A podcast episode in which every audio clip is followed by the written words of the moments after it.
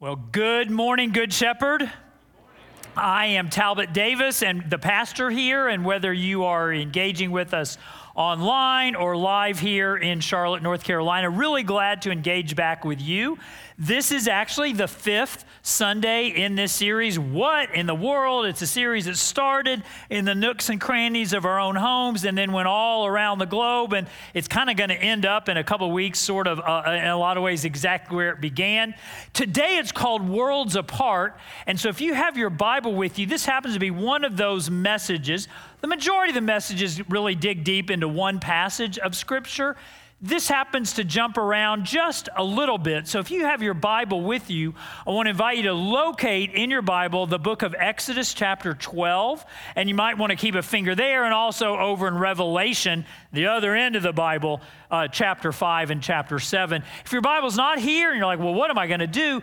The words are going to be up on the screen as they are when we gather at just the right time.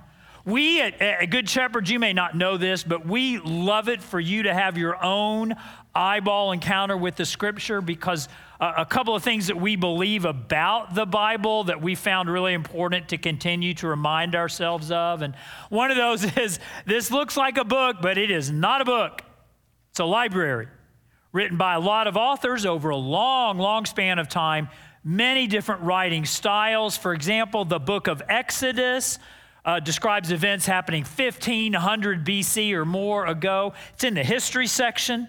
The book of Revelation at the other end of the Bible, it, it describes some of what's in the future, a lot of what's right now, even, and it's in the kind of writing style called visions.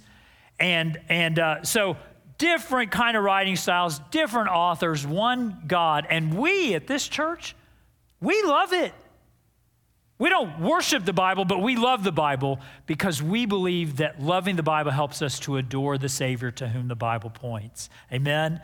And, and out of that love, we have a custom that we do. When we talk about the Bible here, we lift it up. And if you haven't been here before and you're seeing phones and Bibles in the air and you're just thinking that's unusual, we admit it. We don't try to deny it. It is strange.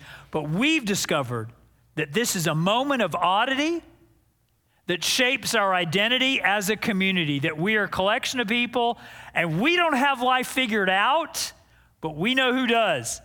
And because we know He does, we're, we're glad to submit to the authority of His Word. Amen? And before I say anything else, let's pray. So, God, thank you. Your Word is good, and, and, and, I, and I ask, Father, that uh, you would just break through any kind of resistance or skepticism or even woundedness that we have when it comes to your word, and you would allow us to experience it in all of its beauty and all of its power. And Lord, I thank you that I have this honor of acknowledging I am powerless without you, but because of you, I'm not helpless. In the strong name of Jesus, we pray. Amen. So, as we uh, start this message today, Worlds Apart, I, I want to talk to you for a few minutes today about blood.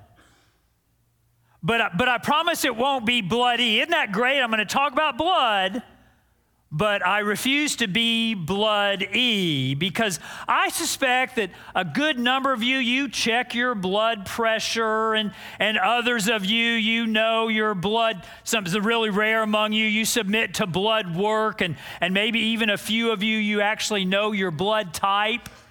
But even if you keep close eye on your blood pressure and you know your blood type, I bet you don't know these blood facts that I'm fixing to throw your way. Like, did you know that every 120 days, all of your blood cells in your body that you got going through you right now, all of them die and get replenished? Every, that, that means three times a year you get born again just with your blood. Or did you know that 45% of your blood is not liquid? And that's the part that if you don't pay attention to it, it turns into plaque. And like if the 45% becomes 80%, then we're having a whole nother conversation. But maybe you may have known those couple facts, but, but I bet you didn't know this one because it is the best one that right now, no exceptions, every one of you within the sound of my voice, flowing within your blood, there is 0.2 milliliters of gold. All of you have gold. Tell me that's not good news and that wasn't worth coming to church this morning. You got gold plated blood inside you right now. Ron Dozier mentioned about the merge class if you're seriously dating or engaged or whatever. So if you're still single, what a pickup line. Hey, baby.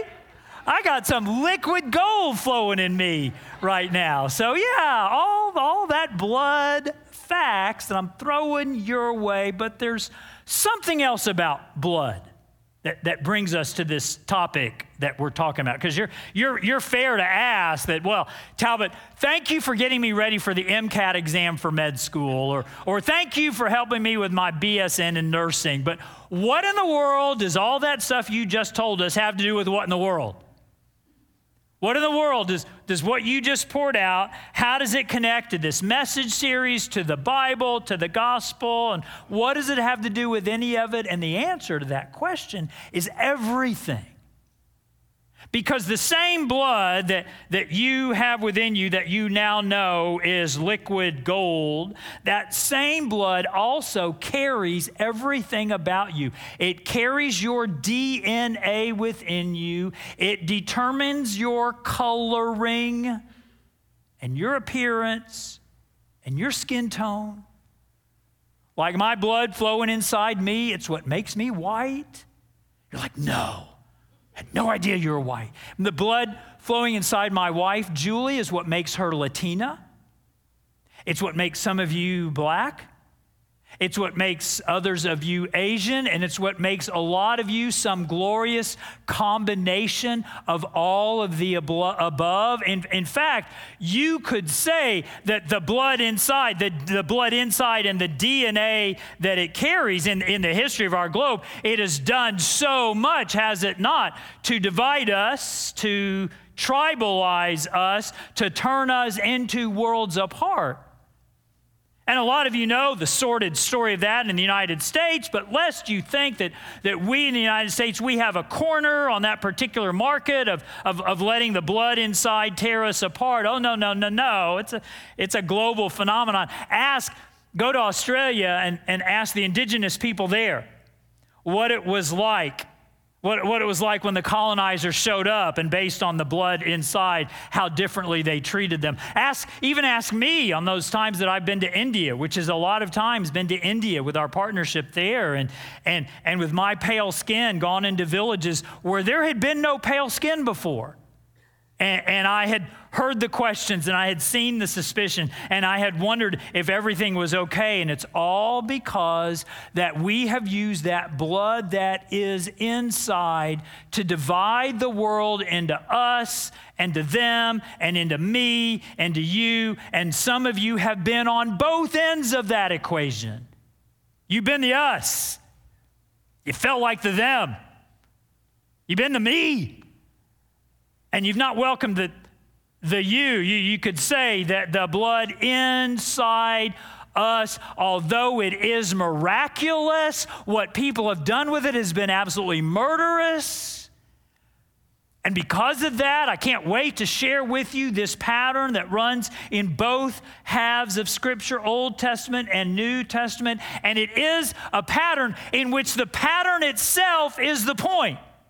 Like we're supposed to notice it, supposed to leap off the page, and, and, and we're supposed to say, ah, that, just the very existence of that pattern is what the Lord is trying to communicate with me. It starts in the book of Exodus, ancient, ancient history. So if you have your Bible, turn to Exodus chapter 12 and verse 7. And this is where the Lord, these, again, these events are 1500 BC or more.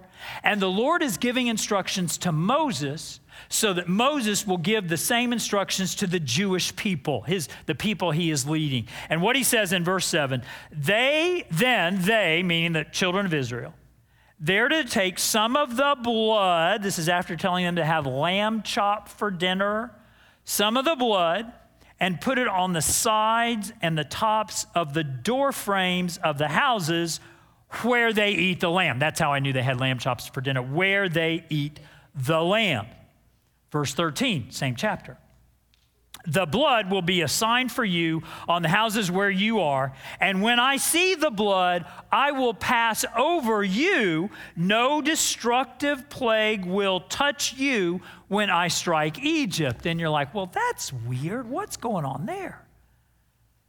See, the, the Lord is, is speaking to Moses. He, the, the children of Israel are under slavery in Egypt. The Lord is trying to arrange their departure, their freedom. There's been this escalating series of plague that reaches its apex with the plague of the firstborn. That's how he's trying to get through to Egyptian leadership to get them to let his people go. And, and, and, yet, in this act of extraordinary kindness, God says to the Jewish people, hey, if you have lamb for your meal, if you sacrifice a lamb, if you put blood on your doorpost, instead of inflicting your homes with this plague of the firstborn, I will pass over that and your people will be preserved. And, and it, it is this act of uh, extraordinary kindness, not based on the, the good nature of the Jews themselves, but the great character of the God who calls them. And, and you're like, well, what did they do to, be, to deserve being the chosen people of God? Nothing. That's the way it is with God. He just chooses that love. And, and as you may know, this command that he gave them, they followed the command. It happened as the promise was given that the blood applied to the doorpost meant that their houses were skipped over. And that's the origin of what you may have heard of from your Jewish friends and brothers and sisters the origin of the Passover celebration that happens every spring. And in, and in fact, some, and, and, and Jews still celebrate the Passover, not very many of them still put uh, blood on their doorposts because whether you're Jew or Gentile, that is bad for resale value. Nobody does that anymore. But some of you, some of you may have even taken part in a Seder meal. And that's what a Seder meal is, where they ask, What makes this night different from all the others? And it's that God passed over them. The blood applied to that people marked them as God's unique possession. Well, you fast forward to the very end of the biblical library, the book of Revelation, and look what it says in chapter 5 and verse 9. As John the Revelator, he gives this vision of, of what's going on in glory. And they sang, they, meaning the multitudes of souls surrounding the throne, they sang a new song saying, You are worthy, singing it to Jesus, you are worthy to take the scroll and to open its seals because you were slain, and with your what? Blood you purchased for God persons from every tribe and language and people and nation. And then the same idea is in Revelation chapter 7 and verse 9. After this I looked and there before me was a great multitude that no one could count from every nation and every tribe and people and language, standing before the throne and before the Lamb. They were wearing white robes and holding palm branches in their hands. And I, and I love it. It's not a lamb anymore. It's not, oh, I'll go find a lamb and sacrifice it. It's the lamb. It's Jesus. But do you see the common thread that is running through it? The common thread from the Old Testament people in the book of Exodus to the New Testament people in the book of Revelation. The common bond, the common identifier is blood, not bloody, but it is blood. And it's very tempting to, to, if you know anything about the book of Revelation, very tempting to say, ah, th- that's a picture of what's going to happen at the end of time. And no, no, no, no, no. Revelation 5 and Revelation 7 are giving us a picture of what is happening right now.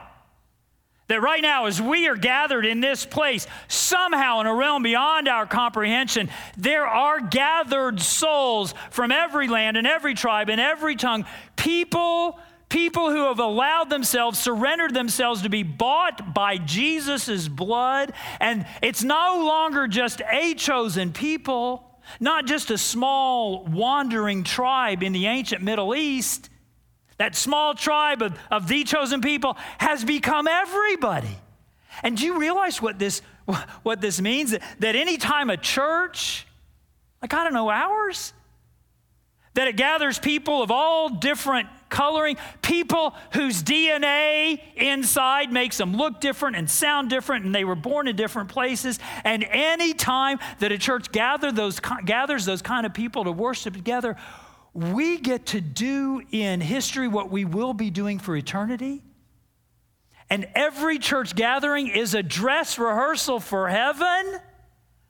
And that's what we get to do, and that's who we get to be. But if you stop there, you sell it short. Because what I want you to know this morning, Good Shepherd, is that what is going on in this thread, this unbroken thread from the book of Exodus to the book of Revelation, connected by blood, is that when the blood inside tears us apart, Jesus comes along with a very different idea. That he wants to gather people, not just from one tribe, but from all tribe.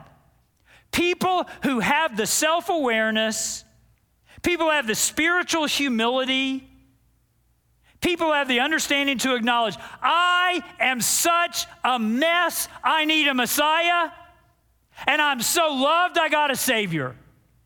And he wants people to gather people who will acknowledge I'm so broken, somebody had to die for me, and thank God it was Jesus. And in the same way that the Lord took that blood and applied it to those doorposts and passed over them, now He takes that same blood and He applies it to your soul and to your body and your soul and your body. And that blood applied, Good Shepherd, here's what I want you to know the blood applied brings together that which the blood inside had torn apart. That that's, the, that's what happens on the cross. That what's ha- that's what happens when you acknowledge, man, if it wasn't for Jesus and what he did on the cross, and, and, and this might, might seem gross, what he did on the cross and how his blood had to be shed for me to forgive my sin, if that hadn't happened, I would have eternity apart from God. And another name for eternity apart from God is hell. And so God, in His goodness, gathers together all these people who realize I can't work my way to heaven, I can't earn my way to heaven, I can't be good enough to get to heaven. I can only be bought by Jesus' blood. And that's how I am purchased into heaven. And so the blood that Jesus applied brings together that which the blood inside had previously torn apart. That's what in the world God is doing. Because I want you to know that, that when we think about all the ways that the blood inside has torn the world apart, all the ways that colors and cultures and races have been torn apart, the, the church is not part of the answer. The church is the answer. And I say that because every other partial answer is doomed to failure because it is built on a human foundation. And when you think of anything that's built on a human foundation, I don't know if you know this or not, we are experts at messing up that which we have built. And when we come up with our own plan, our own dreams for how everybody will get along, it's doomed to failure. It is only the blood, only the precious. If you have gold plated blood, imagine how perfect and valuable and priceless Jesus' blood is.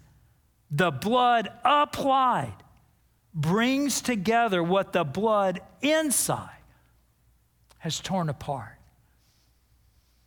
Now, do not hear what I am not saying. Know this diversity is not our strength. Whoa, whoa. I heard on TV that diversity was our strength. Whoa, whoa, whoa, whoa, whoa. That's in my company break room. Diversity is in our strength. Whoa. It's in school. Diversity is our strength. Whoa, whoa, whoa. I even saw it in a church. Diversity is our strength. No, it's not. Diversity is not our strength. Our Savior is our strength. And if you look to a false source, a human creation of your strength for your life, or even our life as a community, it is bound to failure. Our Savior is our strength because His is the only blood that is perfect. His is the only blood that can bring back together what the world and all of its murderous rage has torn apart. Yeah, the blood inside, it, it tears people apart. The blood applied, brings them together. He's, he's our strength. Philippians 4:13, I can do all things through diversity, which no, I can do all things through Christ who gives me strength. And, you know, when, when, you, when you get this and when you understand this, it, it has so much power to save you from all the isms. You know, we got isms, don't we? We got racism and we got sexism and classism and ageism. It's funny how you get a little bit older and you become very sensitive to ageism. And, and, and all that is fine, but this understanding the blood applied saves us from the most lethal ism of them all. You know what that is? Me-ism. That's what we need cured the meism. And meism is when you think, man, I'm good. I got it going on. And if everybody else in the world was just a little bit more like me, then we would be doing all right. I used to, I used to think that. Man, this church would be good if, if everybody's just a little bit more like me. And then, then like five years ago, I, I was like, man, if everybody's more like me, this church would be so weird. And, and what the blood applied delivers you from is thinking that you're all that. No, you're not all that. You're so messed up, you need a Messiah. You're so loved, a Savior is who you got. I guess I have to ask you have you acknowledged? Have you understood, admitted the level of your messed upness? Are you still thinking that you can work your way to heaven because you're pretty good and you're better than and you're going to make it and how could God not? No, no, no, no, no. It's blood, it's Jesus' blood only that pays the price for your sin problem and my sin problem. And if that sounds old fashioned, so be it. It may be old, but it is still true.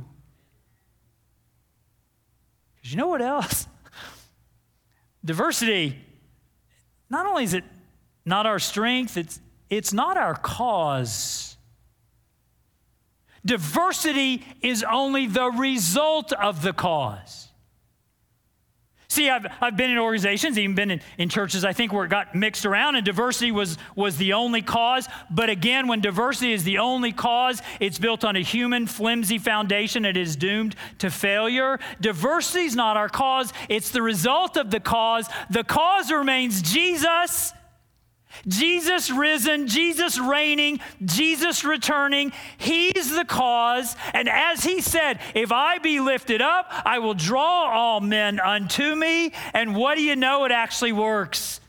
That when you lift up Jesus and when you exalt his name and when you understand we are here only by the grace of and only for the purpose for Jesus himself, hello, oh, he brings his friends with him.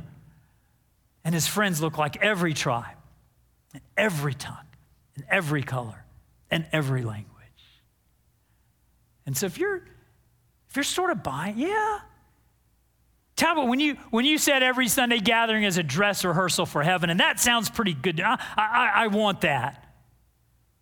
If you joined us even last week, if you didn't, I'm so glad you're here today. But last Sunday, Again, you may not know this to your left and my right. We have a Spanish Good Shepherd Espanol is worshiping in our living room and same message that I'm giving today, just in Espanol instead of in Inglés. I'm Good Shepherd Inglés. And, and, and last Sunday, we all worshiped together in this space. And then Sunday night, we came back. Some of you were here. And Sunday night, we had a Feast of Nations. I think we have a picture of the Feast of Nations. And we had over 300 people and representing over 35 countries with cuisine from all over the world.